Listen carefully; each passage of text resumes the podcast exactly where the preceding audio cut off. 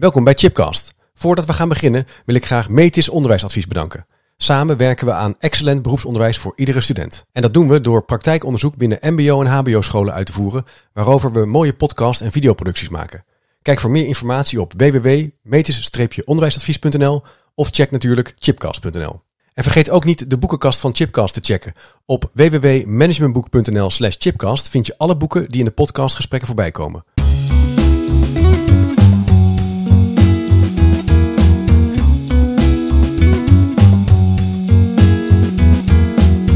Welkom bij een nieuwe aflevering van Chipcast. Een podcastserie waarin ik op zoek ga naar verrassende antwoorden en nieuwe perspectieven op vragen die mij bezighouden.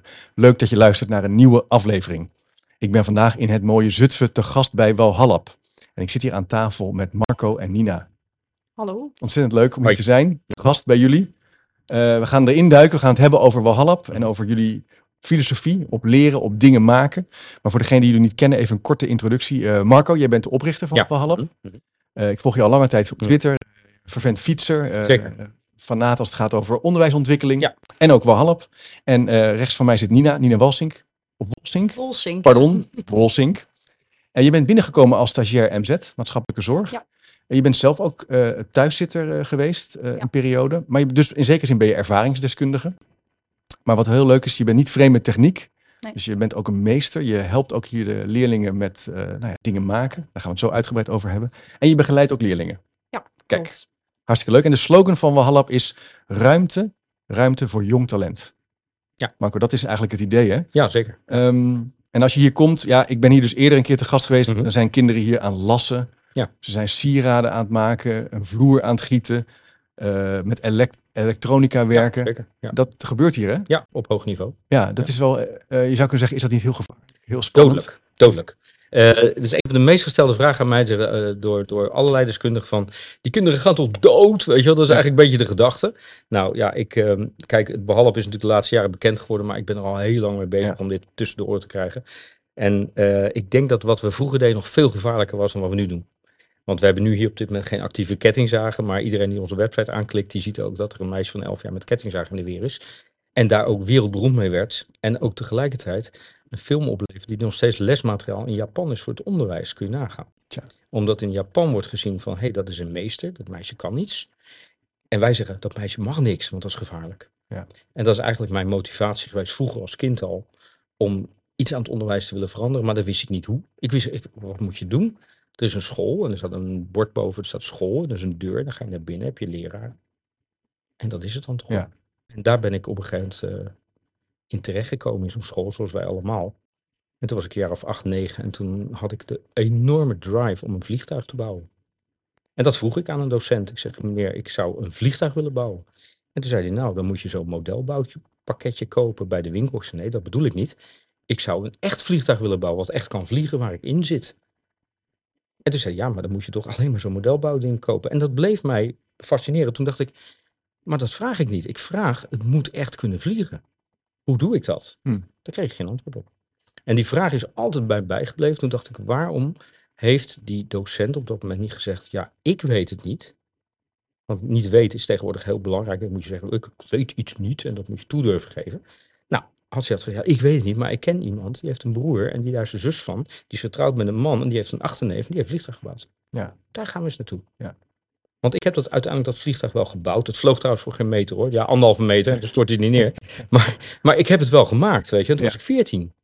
En altijd is mij bijgebleven. Dacht, hoe had, ik mijn, hoe had mijn leven geworden als ik op mijn achtste iets had kunnen bouwen wat mij één meter had laten vliegen. En ik had hulp gehad van mensen die hadden gezegd, joh, het is moeilijk, maar we gaan het doen. En vooral jij gaat het doen. En ik ga jou helpen met kennis. En dat is eigenlijk altijd een soort in de, acht, in de achterkant van mijn hoofd blijven zitten. Want ik hoor dan ouders op een gegeven moment zeggen van ja, mijn kind loopt vast op school en zo getalenteerd. En nou ja, ik deed daar niks mee. Ik Nee. heb wel een andere carrière gekozen. Maar het bleef altijd in mijn achterhoofd zitten. Ik denk, hoe komt het dat het onderwijs geen antwoord geeft op de vraag van een kind? En daar biedt eigenlijk Walhallap, Walhallap is een plek waar dat dus wel kan. Nou, eh, niet in het begin hoor. Want ik, ik, ik kwam in Zutphen te wonen en ik had geld. En ik dacht, ik ga wat met mijn geld doen. Ik weet niet wat. Eh, ik ben een fietser. Ik heb geen dure auto nodig. Dus eh, een nieuwe fiets was... Ja, na twee fietsen heb je wel genoeg fietsen, denk Ja. ik. En ehm, toen had ik eh, de kans om een van de mooie oude torens van onze stad te krijgen. Nou, krijgen. Ik zeg dat even heel simpel. Het was geen krijgen. Voor moeten knokken. En mijn plan was de deur openzetten. Verder niks. Ik had Nee. een buitel, ik had een werkplank. Verder niks. Deur openzetten. Kijken wat er gebeurt. Binnen een jaar zat het vol. Met, met jongeren. Want men vond dat wel cool. Er stond een monument in onze monumentale stad. En dat was open. De Ja. meeste monumenten in onze stad zaten dicht. Ja, één per jaar is een monumentendag. Nou ja, dat deed ik ook gelijk aan mee. Weet je, ik zei, monument, Ja, hup, gooi maar open die tent.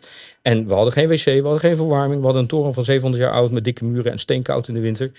En ja, op een gegeven moment had ik twee leerlingen, toen had ik er drie. En die vonden het allemaal cool. En het werd steeds drukker. En dat waren leerlingen die niet naar school gingen? Wist ik niet. Of wist je eigenlijk Oh. niet? Dat was gewoon... Pip, ik zal heel eerlijk zeggen. Men kan maar naïviteit verwijten. Dat mag, hè. Maar zo, die vent is hartstikke naïef. Maar ik wist het ook echt niet. Nee. Er liepen jongeren bij ons rond en die hadden naar de zin. Ja. Totdat een keer een bekend pedagoog binnenkwam fietsen, letterlijk. Want die had iets gelezen over ons. En die dacht, nou, wat gebeurt daar in dat rare Zutphen? We hebben het dan over het jaar 2008, kun je nagaan. Ja. En die zei, Marco, weet je wat je aan het doen bent hier? Ik zei, nou, nee, ja. Ik ben gewoon iets leuks aan het doen. Hij zei, dit is onderwijs, jongen. Dit is, jij bent hier met pedagogische en didactische vaardigheden bezig. Want deze jongens en meisjes kunnen wat, ontwikkelen zich. Dus die zijn, waren gewoon dingen aan het maken. Je, Er was van alles. Er was er eentje die was een, eh, een festival aan het organiseren. Ja. En dat op hoog niveau. Dus ik hielp hem daarbij samen met mijn assistent. Eh, we hadden een, twee meiden binnen die, die waren alleen maar constant beelden aan het maken. Van papier maché. En er gebeurde van alles. Ja. En het enige wat ik zei, als je het echt wil, dan moet je er moeite voor gaan doen. En ik weet niet alles, dus dan moet je gaan zorgen dat je de mensen vindt die jou verder kunnen helpen. En dat viel mij op, kunnen kinderen niet.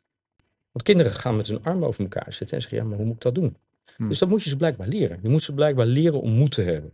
Om te durven. Om initiatief te nemen. Om initiatief te nemen. Kinderen gaan als. Ik heb de afgelopen jaar ongelooflijk veel ouders, ouders gesproken. De afgelopen tig jaar. Heel veel ouders. En die zeggen bijna allemaal hetzelfde. Hm. Toen mijn kind tussen de nulde en de achtste, zevende, achtste jaar. was het onderzoekend. En het trof alles zo spannend. En dan kunnen pedagogen zeggen: ja, dan neemt dat af vanaf je achtste. Dan word je bewuster van jezelf. En weet ik wat. Nee, dat spelende mens, de spelende kind, zit, blijft in ons leven lang in ons zitten. En wat ik dan zie is dat de kinderen eigenlijk op school, en ik vind school heel belangrijk, begrijp me goed, ik vind het heel belangrijk om Duits te kennen. Ik vind het heel belangrijk om goed te kunnen leren rekenen, wiskunde, moet allemaal gebeuren, vind ik echt. Ja. Maar blijkbaar leren we ze niet alleen een paar dingen aan, maar we leren ze ook een hoop dingen af. Ja. Onbewust. Ik zeg absoluut niet dat ik hier meesters en juffen be- beledig of beschuldig, maar we leren ze blijkbaar dingen af. Nee, maar je, dat is vind ik wel ook le- het- heel interessant hoe in de afgelopen jaren om jou te volgen. Je bent niet een soort tegenstander van Nee, zeker niet. onderwijs. Ja, zegt, nou, het onderwijs, dat primaire proces, dat funderend is Ik belangrijk. vind dat zo verschrikkelijk belangrijk. Dat moeten we bedoel, gewoon. Dat moet je, ik, ik zeg wel eens, ga, ik ben het met Martin Bootsma en Even Nijkers altijd eens. Ik ben natuurlijk geen, ik heb geen school opgericht. Walhalla is geen school. Nee. En ik, we kunnen later misschien nog wel uitleggen waarom we dat om een hele simpele reden niet zijn. Dat is heel grappig. Eh, maar ik ben het met hen eens van ga nou eens lesgeven. Ja. En ga alle bullshit eromheen, haal dat nou eens weg. Zorg dat je een inspirerende school hebt die er cool uitziet. Ga goede wiskunde geven. Leg daar context voor uit. Ja. Je kan in deze ruimte, als je om je heen kijkt, kan ik vier onderwerpen aanwijzen die te maken hebben met rekenangst of wiskundeangst van leerlingen. Wat ze gemaakt hebben, was het gebruik maken van wiskunde en rekenen bij dat project. Ja, precies. Want Nina, we zitten nu Toen in een soort expositieruimte. Ja. Om het even voor degene die nu luistert. Dit is een plek in Zutphen. Dit is een soort. Het is fantastisch leuk om hier rond te lopen. Want overal zijn er dingen te zien. Hè? Het is heel Het inspirerend. is heel inspirerend. Wat, wat zien we allemaal, Nina? Eh, eh, kunst. Nou ja, van alles. Dit is eh, onze expositieruimte en alles wat hier staat is gemaakt eh, door en met leerlingen eh, vanuit de Hallab over de jaren heen. Ja. En het is, eh, het is vooral kunst, maar vooral ook heel veel inspiratie eh, voor jongeren die hier binnenkomen. Ja. En toegepaste kunst. En toegepast. Ja, Ja, dus Je ziet bijvoorbeeld op de achtergrond, het is heel gek, je ziet daar een bord staan en je herkent daar allemaal plastic zakken in. Van die boodschappentassen, weet je, dat grote planeel Ja, daar. ja, ja. Een van de grootste vervuilproducten is de plastic boodschappentas. Die kunnen heel slecht gerecycled worden. Nou, we hebben met leerlingen testen gedaan. Kun je met bepaalde temperaturen kun je die dingen in elkaar smelten? Nou, dat kon niet. Kijk eens. Dat zijn allemaal plastic zakken. Die zitten allemaal in elkaar versmolten. We hebben ze ook nog brandwerend gemaakt. Dus je kan er muurpanelen van maken. Je kan er kunstwerken van maken. Je kan er wanden mee eh, maken. Dus het spul is prima te Dus hergebruiken. eigenlijk, Nina, ben je met, met, met leerlingen aan het nadenken over van, goh, op wat voor manier kan je met duurzaamheid omgaan? Hoe, wat, plastic is een, een belangrijk probleem. Eh, kunnen we het gebruiken om te isoleren? Kunnen we er, en dan gaan die kinderen eigenlijk gewoon dingen maken. Is dat, en, en, en wat is jouw rol daar dan in als begeleider? Eh, nou, dat verschilt heel erg per kind. Ehm, maar voornamelijk meedenken met ideeën, met projecten. Eh, als ze ergens tegenaan lopen, ze naar de juiste mensen en de juiste meesters eh, toesturen. Maar vooral gewoon er zijn Ja. voor ze. En gewoon laten merken dat iemand ehm, ja, er voor ze is. Ja. Dat vinden ze heel erg belangrijk. Ze belangrijk. Belangrijk. En Ja. wij vinden het belangrijk, wij stralen uit dat wij hen nodig hebben. Ja. Ik, mijn belangrijkste principe bij mijn pedagogische visie is kijken, kijken, kijken. En iedereen die hier is, het gevoel geven, jij bent nodig. Ja. En tegenwoordig is het gevoel geven, dat is net niet echt, weet je wel. Maar wij hebben de leerlingen echt nodig. Want Ja. we kunnen dit, deze ruimte is ontworpen door de leerlingen. Is geschilderd door de leerlingen. De vloeren zijn hier gegoten door de leerlingen. Ja, dat vertelde je. Dus die Alles. vloer- alles is hier, Alle gemaakt. kunstvloeren zijn waterdicht, uh, stofdicht gemaakt en vuildicht gemaakt. Maar we hebben dat geld daar niet voor. Nee. En ik ben een ondernemer en dat is wat mensen in het onderwijs vaak bij ons komen ontdekken. Van hoe kan je ondernemender worden? Toen wij dit pand betrokken hadden we overal tapijt. Maar ja, we hebben machineruimtes, we hebben vet, we hebben... Ja. Dat kan niet, dat kan niet op Ja. tapijt. En toen hebben we tapijt eruit gehaald, toen hadden we een financieel probleem. Want als je een gietvloer laat gieten, is dat extreem duur. Dat geld had ik helemaal niet vier jaar geleden toen we dit pand kwamen. Dus ik heb de grootste gietvloerenproducent van Nederland gebeld. En gezegd, zou jij mij kunnen sponsoren met drie gietvloeren van, nou, totaal 400 vierkante meter. Meer is het niet. Toen zei nee, dat doe ik niet.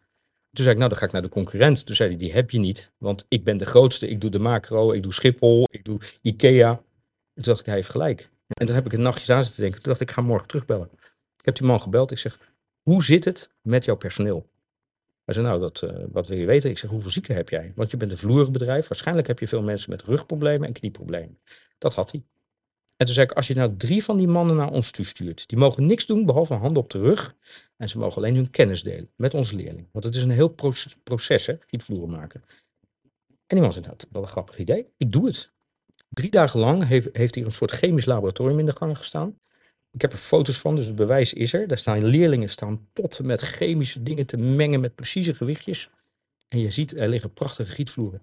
Die instructeurs, wat eigenlijk geen instructeurs waren, die waren in de eerste instantie heel boos. Die zeiden, moeten wij met die kinderen iets gaan doen, die jongeren, 13, 14 jaar. En na drie dagen zeiden ze, ze kunnen bij ons in dienst. Ja. En er liggen hier fantastische gietvloeren. Maar het is natuurlijk ook ontzettend tof om je kennis te kunnen delen. Hè? Dus dat wat je zeg maar impliciet kan, waar, waar je helemaal niet meer over hoeft na te denken. En helemaal met jonge mensen. Exact. Helemaal bij het, het maken van iets. Maar dat is een hele slimme combinatie. En toen kan- lag er een gietvloer. Dus ze- Ja, het is een sense of belonging noem ik dat. Hè? Ja. Dat is het jouw plek. Hè? Jouw Want jij plek, hebt ja. aan die plek meegebouwd. Ja. En dus wat doe je als die vloer vies wordt door iemand die dat niet snapt? Dan zeg je tegen die persoon, joh, houd het een beetje netjes. Ja. En je zit hier nu aan een tafeltje wat gemaakt is door een leerling. Nou, dat tafeltje staat hier een jaar, maar is nog steeds netjes. Dat is netjes. Maar dat valt me ook op. Ik was hier vanochtend bij de dagstart, eh, om het Mhm. even zo te noemen. Dan nemen jullie ook door. Hè? Iedereen, hè? Hoe gaan we de, de vaatwasser doen? En iedereen, hè? iedereen doet mee. hè? Meesters, leerlingen, Ja. de stagiaires. Ja. Iedereen doet mee. Want je hebt, wat voor soort rollen hebben we hier? Je hebt dus meesters en leerlingen. We hebben eh, leerlingen, eh, leermeesters, die zijn hier op vrijwillige basis. En we hebben het bestuur. Ja. Ehm, en dan eh, een aantal medewerkers, Ja. waaronder ik, Vincent, Joni. Ja. Ja. En- dat is een blauwdruk voor elk behalp. Dus behalp in Capelle werkt hetzelfde. De toekomstige werken ook zo. En wat voor soort eh, jongeren komen hier naartoe? Kunnen jullie daar iets over zeggen? Hoe, hoe, vinden, die, hoe vinden die jullie? En, en Ehm, ja, het is alle, alle jongeren, alle soorten jongeren. Eh, we hebben jongeren die vastlopen in, eh, in het onderwijs, Ja. die vanuit eh, ja, als thuiszitter bij ons terechtkomen. Eh, maar ook jongeren die gewoon eh, na schooltijd wat leuks willen doen, die een vak willen beoefenen eh, en dingen willen leren. dus het is niet een plek waar alleen zeg maar even tussen de probleemkinderen naartoe gaan. Nee, zeker. Dat is, Nee. als je hier gewoon iets wil, je, je hebt energie, je hebt ideeën, ja, Mag je eh, je, wil je iets maken. Want er staat ook op je, er is niets dat niet kan bij ons. Dat klopt ook. Dus, Ja. dus er komt hier van alles eigenlijk Ja. binnen, aanwaaien in zekere Ja, zin. in zekere zin klopt dat. Ik, ik keek vanochtend eh, de, de, de mails na. En er staan weer drie aanmeldingen. Gewoon Ja. van jongens en meisjes die heel graag bij ons willen komen. Omdat ze het gevoel hebben dat ze op school stilstaan. Dus niet op school slecht gaan. Nee. Maar te weinig met hun handen, met hun hoofd, met hun creativiteit kunnen doen. En die komen er in september ook weer bij. Dus ik heb eigenlijk altijd gezegd dat Behalp heeft geen kaders. Nee. Heeft geen regels. De regels leef je voor. Die, die zweven je, die voel je. Maar tegelijkertijd eh, mag je hier zijn omdat je hier wil zijn omdat je hier moet zijn of omdat je hier kan zijn. Ja. En dan is de achtergrond van alle jongeren. Ja, we hadden van de week een jongen binnen die zeer zwaar autistisch zou zijn. Die is pas twee middagen bij ons geweest, twee keer twee uur. En zijn vader kwam van de week naar ons toe en zei: De verandering van onze zoon is na twee keer twee uur bij jullie al gigantisch. Anderhalf jaar door alle zorginstellingen gesleept. Wat, wat kan je er iets over zeggen? Wat, wat, wat, wat, wat Hele duidelijke communicatie. Ja. Niet doen wat iedereen doet met bijvoorbeeld autistische jongeren, is de prikkels weghalen. Nou, je komt in dit pand binnen en het is een en al prikkel. Ja. Ja. Want je moet namelijk leren filteren. Ja. Ik heb, he- er loopt op dit moment, nu as we speak, hier in dit pand een jongen rond. Die jullie waarschijnlijk niet eens opgevallen is, behalve dat hij fantastische dingen maakt en heel leuk met je praat. Ja. Vier jaar geleden sprak die jongen niet. Schreeuwde die. Nee. sch- schopte die alles om voor, in uit zijn voeten, in zijn beeld weg. Autist.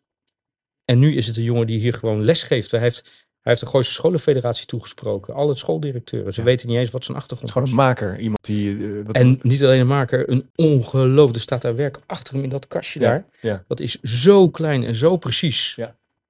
Dat is een geniaal talent. Ja.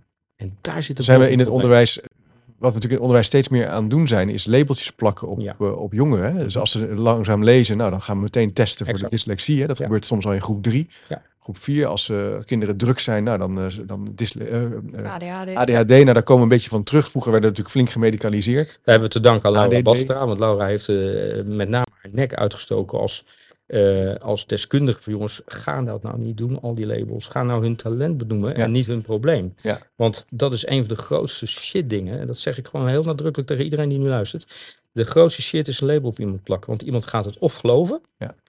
Of gaat er naar handelen, of combinatie van beide. Nou, erger kan je niet hebben. En een van de meest moeilijke dingen in mijn vak hier vind ik jongeren van dat label afhelpen. Ja. En hier om je heen staan alleen maar bewijzen van jongeren met labels. En ze, je ziet wat ze hier maken. Het is Ja. fantastisch. Het, mijn grote probleem, Chip, is als ik bijvoorbeeld op een school ben, dan vraag ik wel eens aan docenten: hoe zit het met de nieuwe Michelangelo's en Leonardo's op jullie school? En dan zeggen ze ja, maar dat is iets van de middeleeuwen, want die werden dan vroeger begeleid en dit en dat. Ik zeg, wacht even, dat, dat genialiteit was dus blijkbaar beperkt tot het jaar 1500 en 1600 en zo. Ja. En dat is, daarna is dat in ons DNA is dat weggezakt. Ja. Ik zie hier elke dag strokes of genius. Ja. En dat zie ik niet alleen hier, dat zie ik ook in Rotterdam bij de leerlingen. Dat zie ik ook als ik op locatie ga. Alleen niet gezien. Als je niet gezien wordt en je hebt niet de wegen, gekend of leren kennen hoe je daar zichtbaar kan worden, dan gaat er een hele hoop ongelooflijk belangrijke talenten van onze maatschappij gaan onmerkbaar naar het gemiddelde toe, toezakken. En dat gebeurt overal. En dat wil ik met Walhalla een enorme hal toeroepen. Eh, Wat je hier dus ook ziet, is eh, allerlei verschillende soorten werkplekken. Je hebt Ja. bijvoorbeeld houtbewerking, Nina. Dat, daar- daar, daar zijn eh, eh, leerlingen gewoon ja, eh, constructies aan maken. Er worden tafels nu gemaakt. Hele Ja. mooie rekentafels, zag ik wel, met driehoeken en cirkels. Maar we hebben ook een, een naaiatelier. Ja. Eh, er wordt ook met sieraden worden er gemaakt. Een elektronica-kamer, een techroom. Hoe, 3D lezen. 3D lasercutter. eh, Muziekkamer hebben we. muziek, muziekkamer. Eh, hoe bouw je dat? Hoe, hoe gaat dat dan? Ontstaat dat gewoon? Kan je er iets over zeggen hoe dat tot stand komt? Ik heb de opbouw eh van mijn hallab heb ik niet, eh, van dit gebouw heb ik niet meegemaakt. Eh, maar wat ik weet is dat we gewoon meesters hebben die een bepaalde expertise hebben en die Ja. dat hier inbrengen. En op basis daarvan wordt er een lab gebouwd. Ja.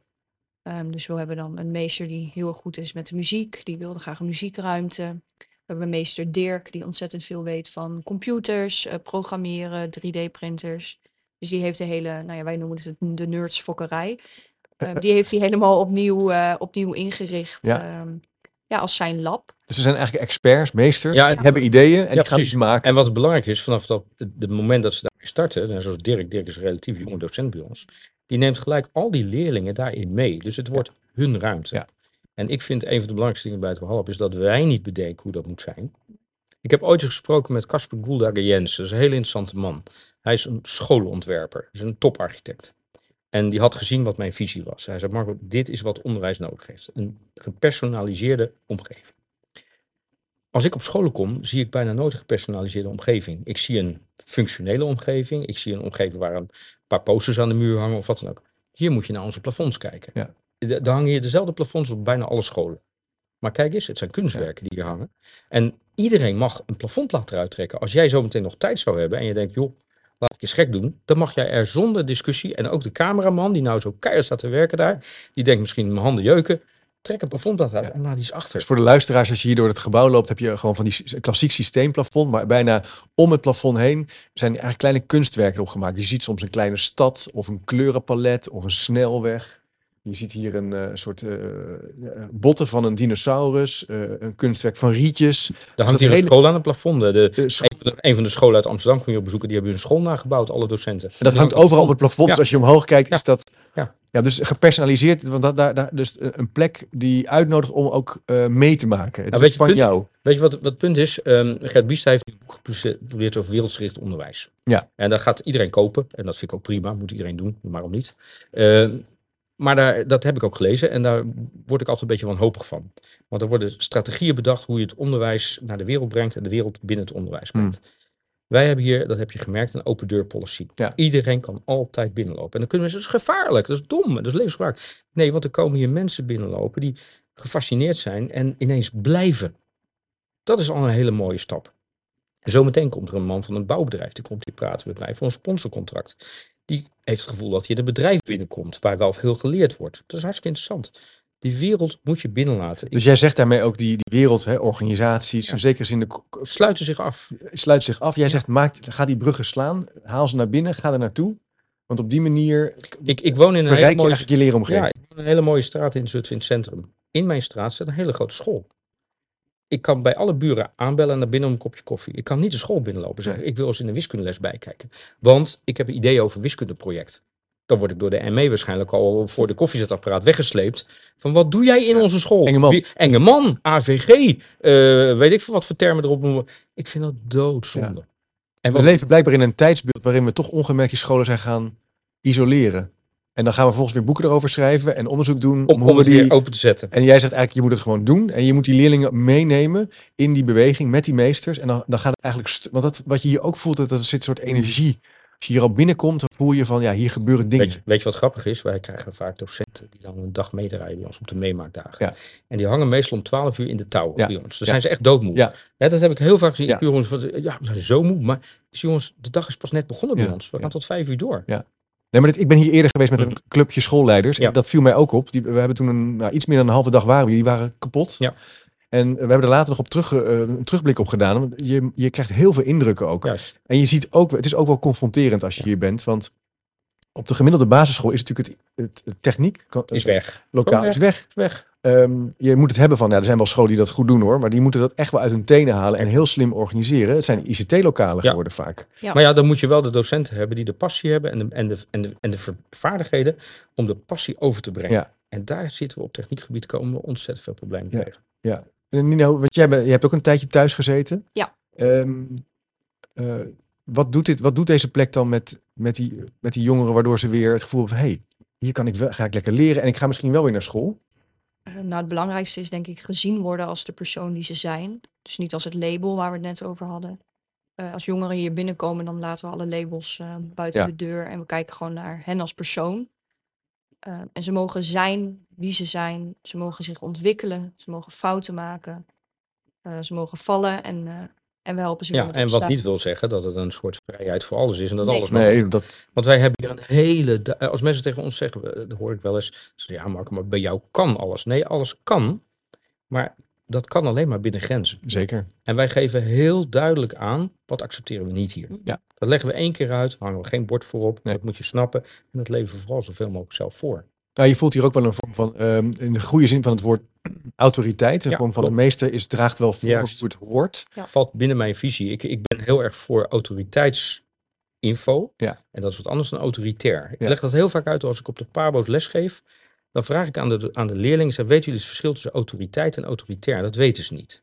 Dat vind ik schokkend. Hè? Dat Ja. zijn onze toekomstige Ja. docenten. En dan zeggen ze, ja, dat is dat je dan heel streng bent. Ik zeg, nee, autoriteit is dat je iets praat met autoriteit. Dat je ergens wat van weet en dat je daar niet dwingend in bent, maar dat je het wel zo uit kan leggen. Kijk, Nina komt uit een technische familie. Vind ik een heel groot voordeel bij ons. Ja. Dus als, ik, als er een tafel staat te wiebelen bij ons, dan heeft zij vanochtend al bewezen dat in vijf minuten die tafel niet Ja. meer wiebelt. Snap je dat? En dat is niet helemaal, dat is misschien niet zo spannend en uh, high-tech, maar daardoor heb je een bepaalde visie. Nou, op het moment dat je dat niet durft, daar niet in durft te staan, in die positie, dan, dan red je dat dus niet. Nee. En dat gebeurt heel vaak. Dat zien we heel veel om ons heen. Een praktijkvoorbeeld. Nou, eh, Nina had al aangegeven dat alle soorten jongeren bij ons binnenkomen. En een jaar geleden er een jonge man binnen. We noemen hem K. En K die is 14 jaar. K gaat niet meer naar school. Het gaat niet goed thuis. Het is onhandelbaar. Hij is nou, alles wat je kan bedenken aan een lastige leerling. De school is handelingsverlegen aan het worden. Weten het niet meer. En toen kwam men met het idee van, zou die nou het Walhalla kunnen? Vanaf de dag dat de K binnenkwam bij ons, hebben we een hele duidelijke manier van communicatie met hem gehad. Je gaat niet naar school, snappen wij, hoeven we niks van te weten. En af en toe begon hij over school en dan praten wij met hem mee. Van nou nou, wat is er toch erg op die school. Ja. Jongen, jongen, wat een rotmeesters. Daar gaan we gewoon mee. En wat zijn reacties van, goh, er zijn mensen die, die, die snappen mij. En dat is natuurlijk heel fout volgens een hele hoop docenten. Nee, dat doen wij om een bepaalde reden. We praten met ze mee en we zeggen, nou, die docent zegt, jongen, jongen, wat een sukkel, hè? Ja, want dat vinden ze een sukkel. Hmm. Je bent veertien en die Hmm. docent is een sukkel. Jij weet het beter. Loopt toch?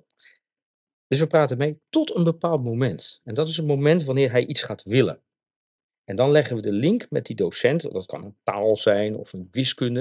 En dan weet hij iets niet. Dus had nou toch maar met die leraar een goede band gehad. Dan had jij het wel geweten. Dat werkt al louterend in zijn hoofd. Hij is drie kwart jaar bij ons. Hij gaat aan alle kanten vooruit. Dat is iedereen het over van over school. Is hij mij even hebben van die MDR-overleggen. Je kent dat wel. Zie je met twintig mensen zit te praten over één jongen. Vreselijk, maar goed.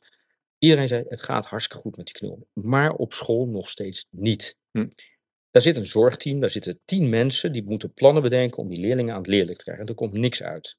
Dus na drie kwart jaar is de familie nog steeds bang van hoe moet dit nu verder? Want hij gaat bij ons goed. Wij zouden hem weer op school kunnen krijgen in combinatie met een dag per week naar Walhalla. Lukt niet. Eh, in het overleg met alle eh, docenten heb ik toen gevraagd jongens, welke onorthodoxe middelen hebben jullie toegepast buiten dit wat jullie geleerd hebben? Ja. Ja, toen zei ze, ja, eigenlijk hebben we van jullie vijf dingen al geleerd in het afgelopen jaar die wij nog nooit hadden bedacht.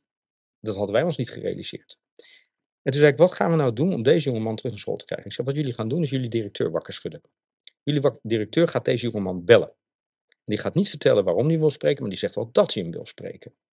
Nou, dat vond de school lastig, want ze vonden dat ze moesten uitleggen aan de leerling, want anders was er te veel spanning op de leerling. Zei, die spanning is niet erg, want dit bespreekt hij met ons wel. Dus hij kwam inderdaad bij ons binnen en zei, nou jongens, mijn directeur heeft mij gebeld, ik moet volgende week naar de directeur komen, ik zal wel iets fout hebben gedaan. Wij zeiden, nou, dat zal dan wel. Ja. Ja. we wachten het wel af. Wat hij niet wist, is dat de directeur door ons geïnstrueerd was, zeer nadrukkelijk, om te praten over deze jonge man, dat hij zeer trots op hem was, dat hij bij het half zo goed bezig was, zulke mooie dingen maakte, zulke mooie meubels, want er komen gewoon reacties op zijn meubels. Er staat een kast van hem hierachter.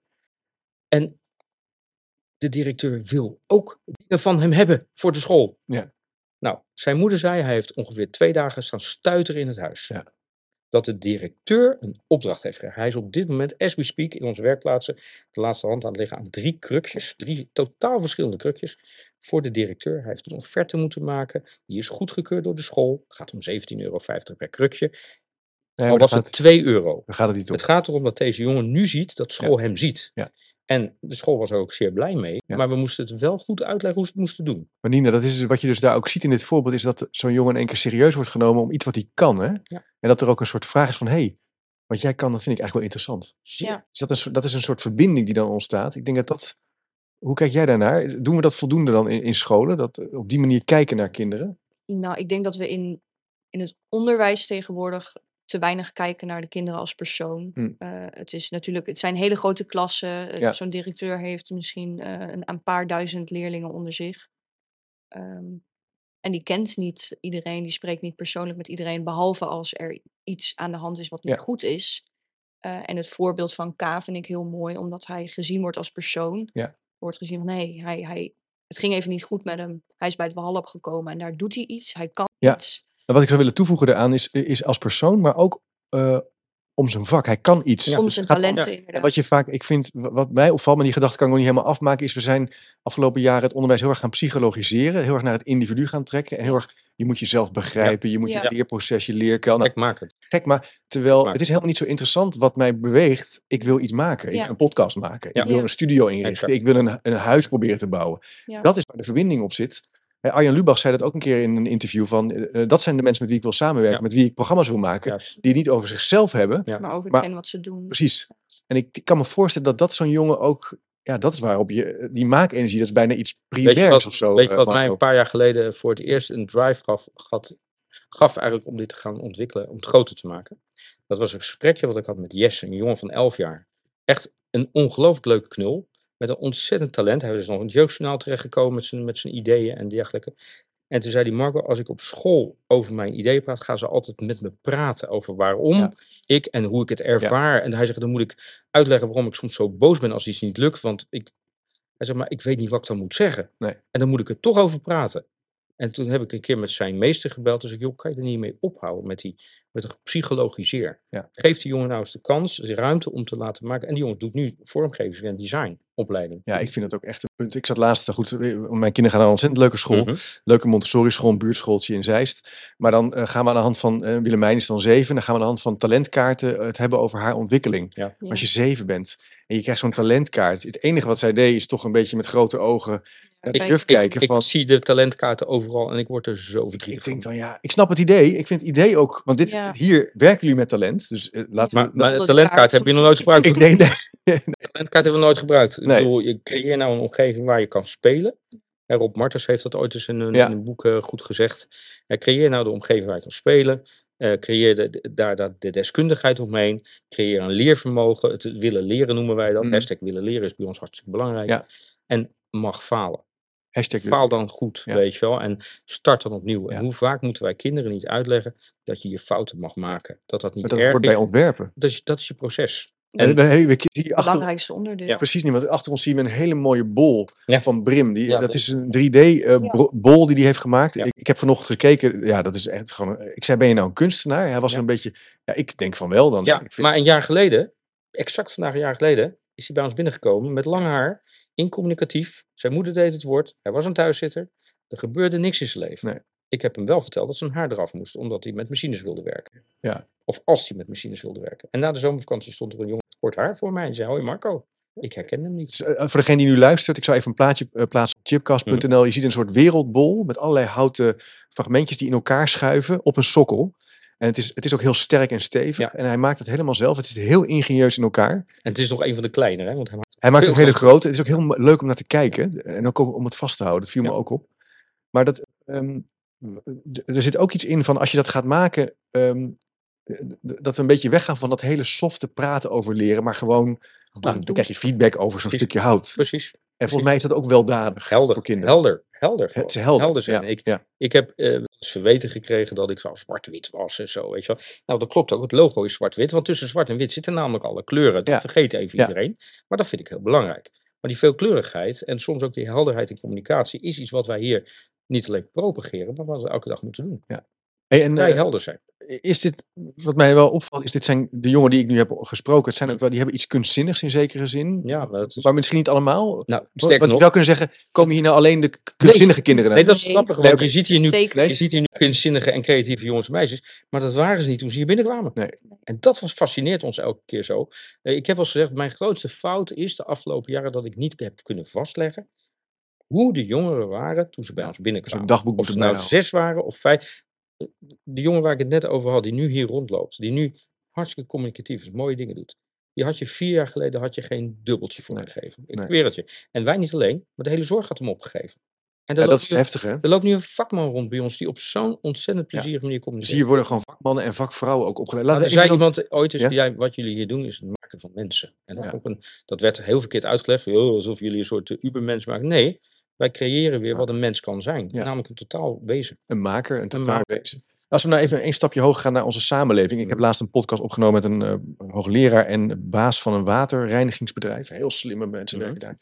En die maken dan, die reinigen water. Mhm. Maar die maakt zich heel erg zorgen. Die zegt, ja, ik heb gewoon geen technici. Hè. Ja. Er zitten allerlei er zijn techniekpakten en overleggen en allemaal mensen die Ja. heel mooie plannen aanmaken. Hij zegt, maar ik heb echt een heel groot probleem.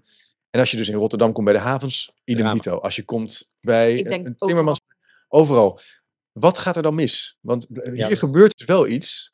Dat kan ik. Ik heb Marco, wat, wat, twintig jaar geleden heb ik columns geschreven in diverse kranten. En ik kom natuurlijk uit een technische ondernemersfamilie, vroeger al. En mijn vader zei vroeger al, ik kan de juiste mensen niet vinden. Dus ik schrok niet van die opmerking. Nee. Maar ik heb een keer een ruzie gehad met mijn vader. Omdat ik zei, pap, je kan de juiste mensen wel vinden. Maar ze hebben niet de juiste mentaliteit. Ze hebben niet de juiste skills. Hm. Jij moet ze je bedrijf zo ver opleiden dat ze eigenlijk met no skills binnenkomen. Wij zien dat bij de stagiaires van de vakopleidingen komen. Dat we hebben heel veel stagiaires. Wij moeten ze alles leren. De Hm. technieken. Nee, op de stage moet je toepassen. Ja. Bij ons moet je toepassen. Maar wij moeten ze alles leren. Dat is, geef een voorbeeld. Wat, wat, wat, er komt een, vak, een vakdocent binnen, of een, een, een, vakstudent binnen. En die we kijken even naar die mooie klok achter jou. Er hangt Ja. er een hele mooie klassieke ouderwetse Oh ja, klok. prachtig. Die is volledig staartklok, is dat toch? Hoe noem je het is, ja, zo'n staartklok, een Friese staartklok. Ik weet niet precies hoe het heet. Nou, dat, dat was in alle slechte staten die je maar kon bedenken. Nou, dat ding is fantastisch gerestaureerd. Ja. Maar er moest alles voor geleerd worden wat dat meisje eigenlijk op haar opleiding al had moeten leren. Maar dat had ze niet geleerd, want het onderwijs was getheoretiseerd. Dus hier ligt haar eh, werk, zie je het? Je ziet hier alle onderdelen liggen. Oh ja. Nou, dat geeft al aan hoe wij, hoeveel we haar moeten leren. Dus je ziet, even voor degene die luistert, je ziet dus zo'n staartklok die je wel kent, die hebben, maar dan helemaal, Helemaal opgepimpt, in het wit, bloemen erop en dan hele mooie gouden koperen eh, Ja. Ornamenten en Maar zilver doet het gespoten eh, elf, of, eh, elfjes. eh, Engelen. Engelen. engelen. Ja, Ja, bijna hetzelfde. Ja. Maar je ziet dan, en aan de rechterkant zie je als het ware allerlei onderdelen uitgespreid Ja. op een soort bord. Om te weten hoe het werkt. te weten zij, hoe het weet- zij wist dat niet. Dat had ze helemaal niet geleerd. En je hoeft geen klok te leren. Hè? Maar wat ik En ze deden generatie- opleiding klokken. Nou, onder andere technisch, Technische- technische, technische vormgeving. Ja. En een van mijn grootste zorgen is altijd geweest, en ik heb er twintig jaar geleden al stukken over geschreven, jongens, let op, we gaan de verkeerde kant op, want we hebben geen techniek meer op het onderwijs. We hebben niet meer een makersplek op scholen. En daar moet je dan ook de juiste mensen bij hebben. Als ik nu op scholen kom en zeg, ja, maar we hebben wel een makerplek hoor. Dan ga ik kijken en dan zie ik daar een knutselhoekje met readymates, Ja. met kant-en-klaar spul, waar geen ingenuïteit bij nodig is. En dat soort dingen. Excel, you, you name it. Ik word daar ontzettend verdrietig van. Ja. En waar ik nog verdrietiger van word, is dat als docenten bij ons komen en vakvaardigheid doseren, het level waar ze op staan. Er lopen op dit moment hier een aantal vakvaardigheidsdocenten die bij school weg zijn gegaan, omdat ze zeggen, ik kan mijn kennis daar niet delen. Want ik heb de spullen niet meer voor. Wat ik verbazingwekkend vind, en daar ben ik echt woedend over. Ik ben niet snel kwaad, maar waar ik woedend over ben, is dat er honderden miljoenen naar het techniekonderwijs worden gesluist. Via de techniekpakten en dergelijke. Ik ga daar niet meer mail in de mond over nemen. Dat gaat naar de scholen. Ik zie daar materialen van worden gekocht die stilstaan. Ja. En vertel mij echt niks erover, want ik kom op die scholen. Ik zie ze. Er staan dure machines waar wij maar van kunnen dromen. Wij moeten met onze organisatie met vrachtwagens regelen, hijskranen regelen, om machines uit fabrieken weg te halen die al 50 jaar oud zijn. Daar kunnen wij deze fantastische dingen mee doen. En het onderwijs wordt gesubsidieerd vanuit onze overheid om dingen te doen die niet werken met geld wat van ons is. En dat gaat om honderden miljoenen. En daar ben ik woedend over. Ja, dat Wij moeten, wij moeten hier echt schrapen. Ja. Wij krijgen daar geen subsidie onder, want we zijn geen school. Terwijl hier lopen die jongens en meisjes. Ja, je rijdt het hele land door. we zijn overal. We zijn overal. We rijden tot in België toe om spullen op te halen. En dat vinden we leuk, Ja. maar dat is niet vol te houden als we groeien. En wat ik, wat ik schokkend vind, is dat de deskundigen die de, bij de techniekpak te werken, het in hun hoofd halen om in deze stad zelfs een dag te organiseren voor techniek voor de jeugd in een kaal gebouw waar niks is en ons passeren. Dus, we hier dus blijkbaar is er een soort dynamiek gaande die, die geen verbinding meer heeft met dat echte nul, maken. nul, nul. Maar wat mij opvalt is dat, dat techniek in het onderwijs veel gaat over digitalisering. Ja. Over Ja. robotjes en programmeren en Lego dingen en zo. En zie je dat ook op scholen? Of ben, ga ik dan kort door de bocht? Nee, zeker. Het is nu vooral inderdaad de focus op de, op de ICT veel, op eh, inderdaad de robotjes en Dus niemand het kan meer een cv repareren. Nee, nee, Nee. echt het vakwerk en eh, gewoon echt met de handen werken. Dat Ik zal even kort vertellen wat er de afgelopen weken gebeurd is. We zijn gebeld door een van de grootste zonnepanelenfabrikanten van Europa. En installateurs. En die heeft gezegd, joh, kunnen wij personeel bij jullie gaan opleiden? Jongeren. Dat is niet, één, dat is niet de enige Nee. die ons benadert. En dan zeg ik, joh, maar ga dan naar de regio. Zeg die werken niet. Die staan stil, die opleiding. Dit is echt gebeurd en ik kan buiten de uitzending kan ik de namen en rugnummers Nee, maar het gaat ook even niet over. Het gaat dus over blijkbaar dat die, die, die bedrijven ook niet meer de verbinding voelen met sommige eh, ROC's of hogescholen. komen er niet meer. Ze komen niet meer en zeggen ja, we zoeken, we hebben andere manieren nodig. Maar het valt mij ook, kijk, eh, ja, je kan hier eh, gitaren repareren, Ja. leren stemmen, Ja. eh, cv inderdaad repareren. Ja. Bedoel, cv-ketels, nou, dat is het ombouwen naar, heet het, die dingen, warmtepompen. Warmtepompen. Ja, dat ga, je, dat ga je misschien ook een beetje leren met een robotje, maar het gaat ook over kennis van Chip, als een gas, van als een, docent, als een Ja. directeur van een, van een vakopleiding tegen mij zegt, Marco, we gaan volgend jaar gaan we een slag maken op onze opleiding. En zeg ik, nou, vertel eens. We gaan meer theoretiseren. Ja. Dan kijk ik hem aan en denk ik, wacht even. Dus je gaat meer computerprogramma's inzetten, terwijl je eigenlijk die spullen moet je hands-on op de vloer hebben. Ja. Doordat jongeren hier bij ons de materialen voelen, dat noemen we tactiliteit, met hun handen leren werken. Ja. En begrijp me goed, er- we hebben hier VWO'ers die met hun handen kunnen werken. Dus het gaat hier niet meer om de scheiding tussen de denkers en de doeners. Want dat wordt in het onderwijs zo vaak gezegd, daar moet ik ontzettend van kotsen. Want we Ja, hebben dat hier VWO'ers die gewoon heel graag techniek in willen. natuurlijk. Maar niet, niet de ICT in willen, maar die willen dingen lassen of die willen dingen maken. Ja. En ik heb een ontzettend leuk nieuwtje. Mag ik het vertellen? Van mij wel. Een van de absolute top programmeerbedrijven van Nederland. En dat is absolute top. Ik ben daar vorige week geweest. Dus dan kan je misschien wel voorstellen welke het is. Die heeft gezegd, "Joh, wij zien bij jullie zulke mooie ontwikkelingen. We willen in november starten met een vrijdagmiddagborrel. En dan kan je zeggen, borrel met, met jongeren. Ja, zo noemt hij dat. En ze komen op vrijdagmiddag naar ons bedrijf.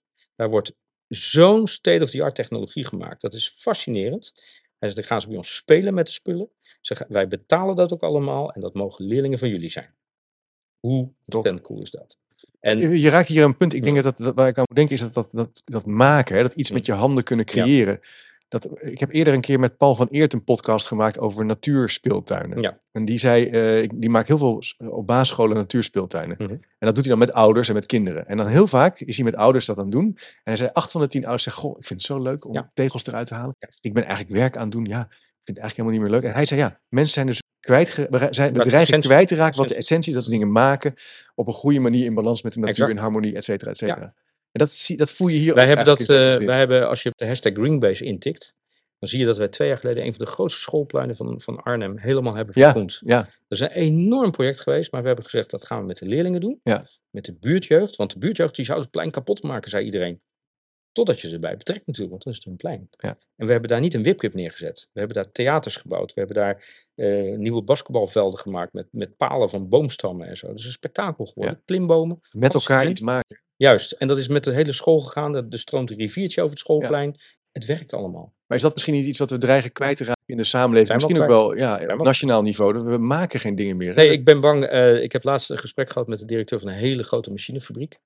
Eh hele gedreven jonge dame. En eh, heeft een grote omzet, 160 miljoen per jaar. En die zei, Marco, ik ben bang dat we het gat al hebben. Ja. En ik ben het met haar eens. Ze zegt, wij stromen nu bij ons stromen de zestigers uit. Er komen wel wat twintigers binnen. Maar die moeten juist die kennis hebben Ja. van die zestigers. Maar Ja. die zestigers denken van, ja, ik ben bijna met pensioen, klaar. Dus die is nu een programma aan het ontwikkelen om die mensen die 60, 60 zijn, om die vast te gaan houden. Om te zeggen, ik moet ze hebben om die kennis die ze hebben door te geven. Ja. Het gat is er al, Chip. En Ja. iedereen staat ernaar te kijken en niemand vult het op. Nee. En wij Nou kunnen de doen- niet direct, wij- nou, we kunnen niet direct de oplossing zijn. Maar krijgen wij meer steun vanuit de overheid, bijvoorbeeld op die techniekfondsen, dan kunnen wij ook de docenten die graag uit het onderwijs weg willen en hier met techniek willen werken, Ja. kunnen we wel in aanzetten. En dat is mijn frustratie. Ik heb weinig frustraties, maar als ik de honderden miljoenen zie en de, de centen die wij moeten schrapen, kan ik daar wel eens moedeloos van worden. Het is ook wel, je moet ook echt wel, een- ja, het heeft ook het soort start-up idee. Hè? Je moet echt Ja. tegen de beweging in eh, vechten. Maar Ja. begint nu, want jullie zijn wel aan het groeien. Hè? Zeker, zeker. ja. Meerdere plekken verbindingen aan het leggen. Exact. Nou ja, goed, we hebben nu ook een vestiging in Rotterdam Capelle. Ja. Een grote locatie die al heel snel tot vorm komt en ook door de jongeren zelf wordt opgebouwd.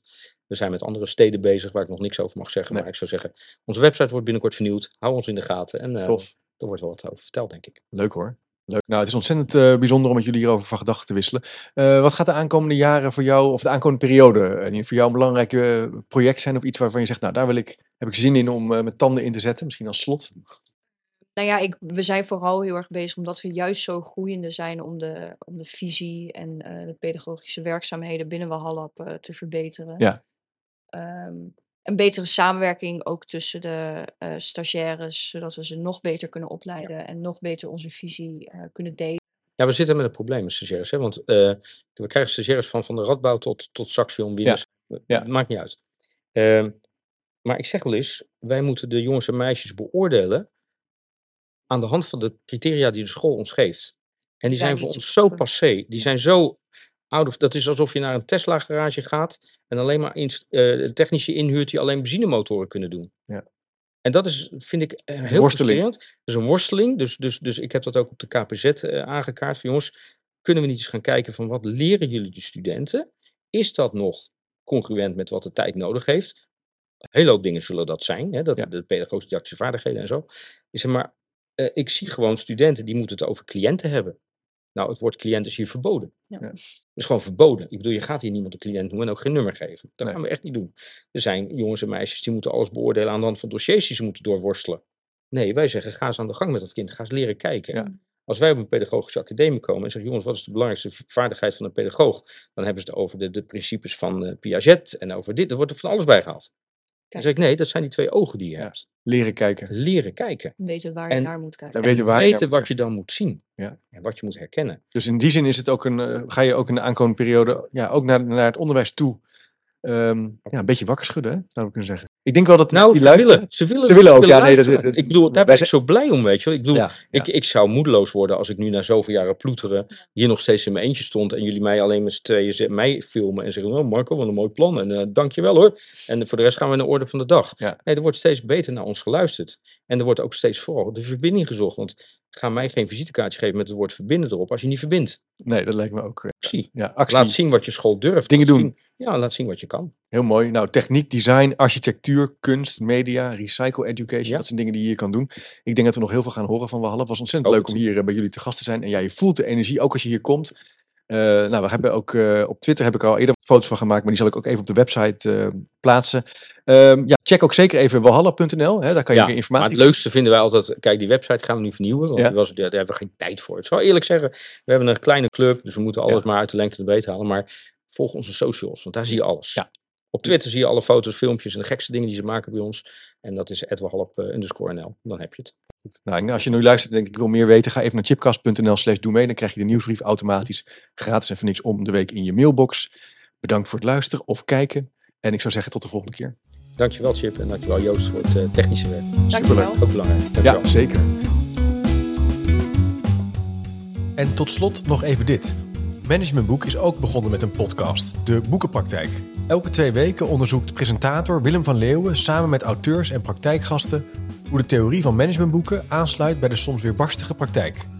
Beluister de Boekenpraktijk via je favoriete podcast-app of ga naar www.managementboek.nl/podcast.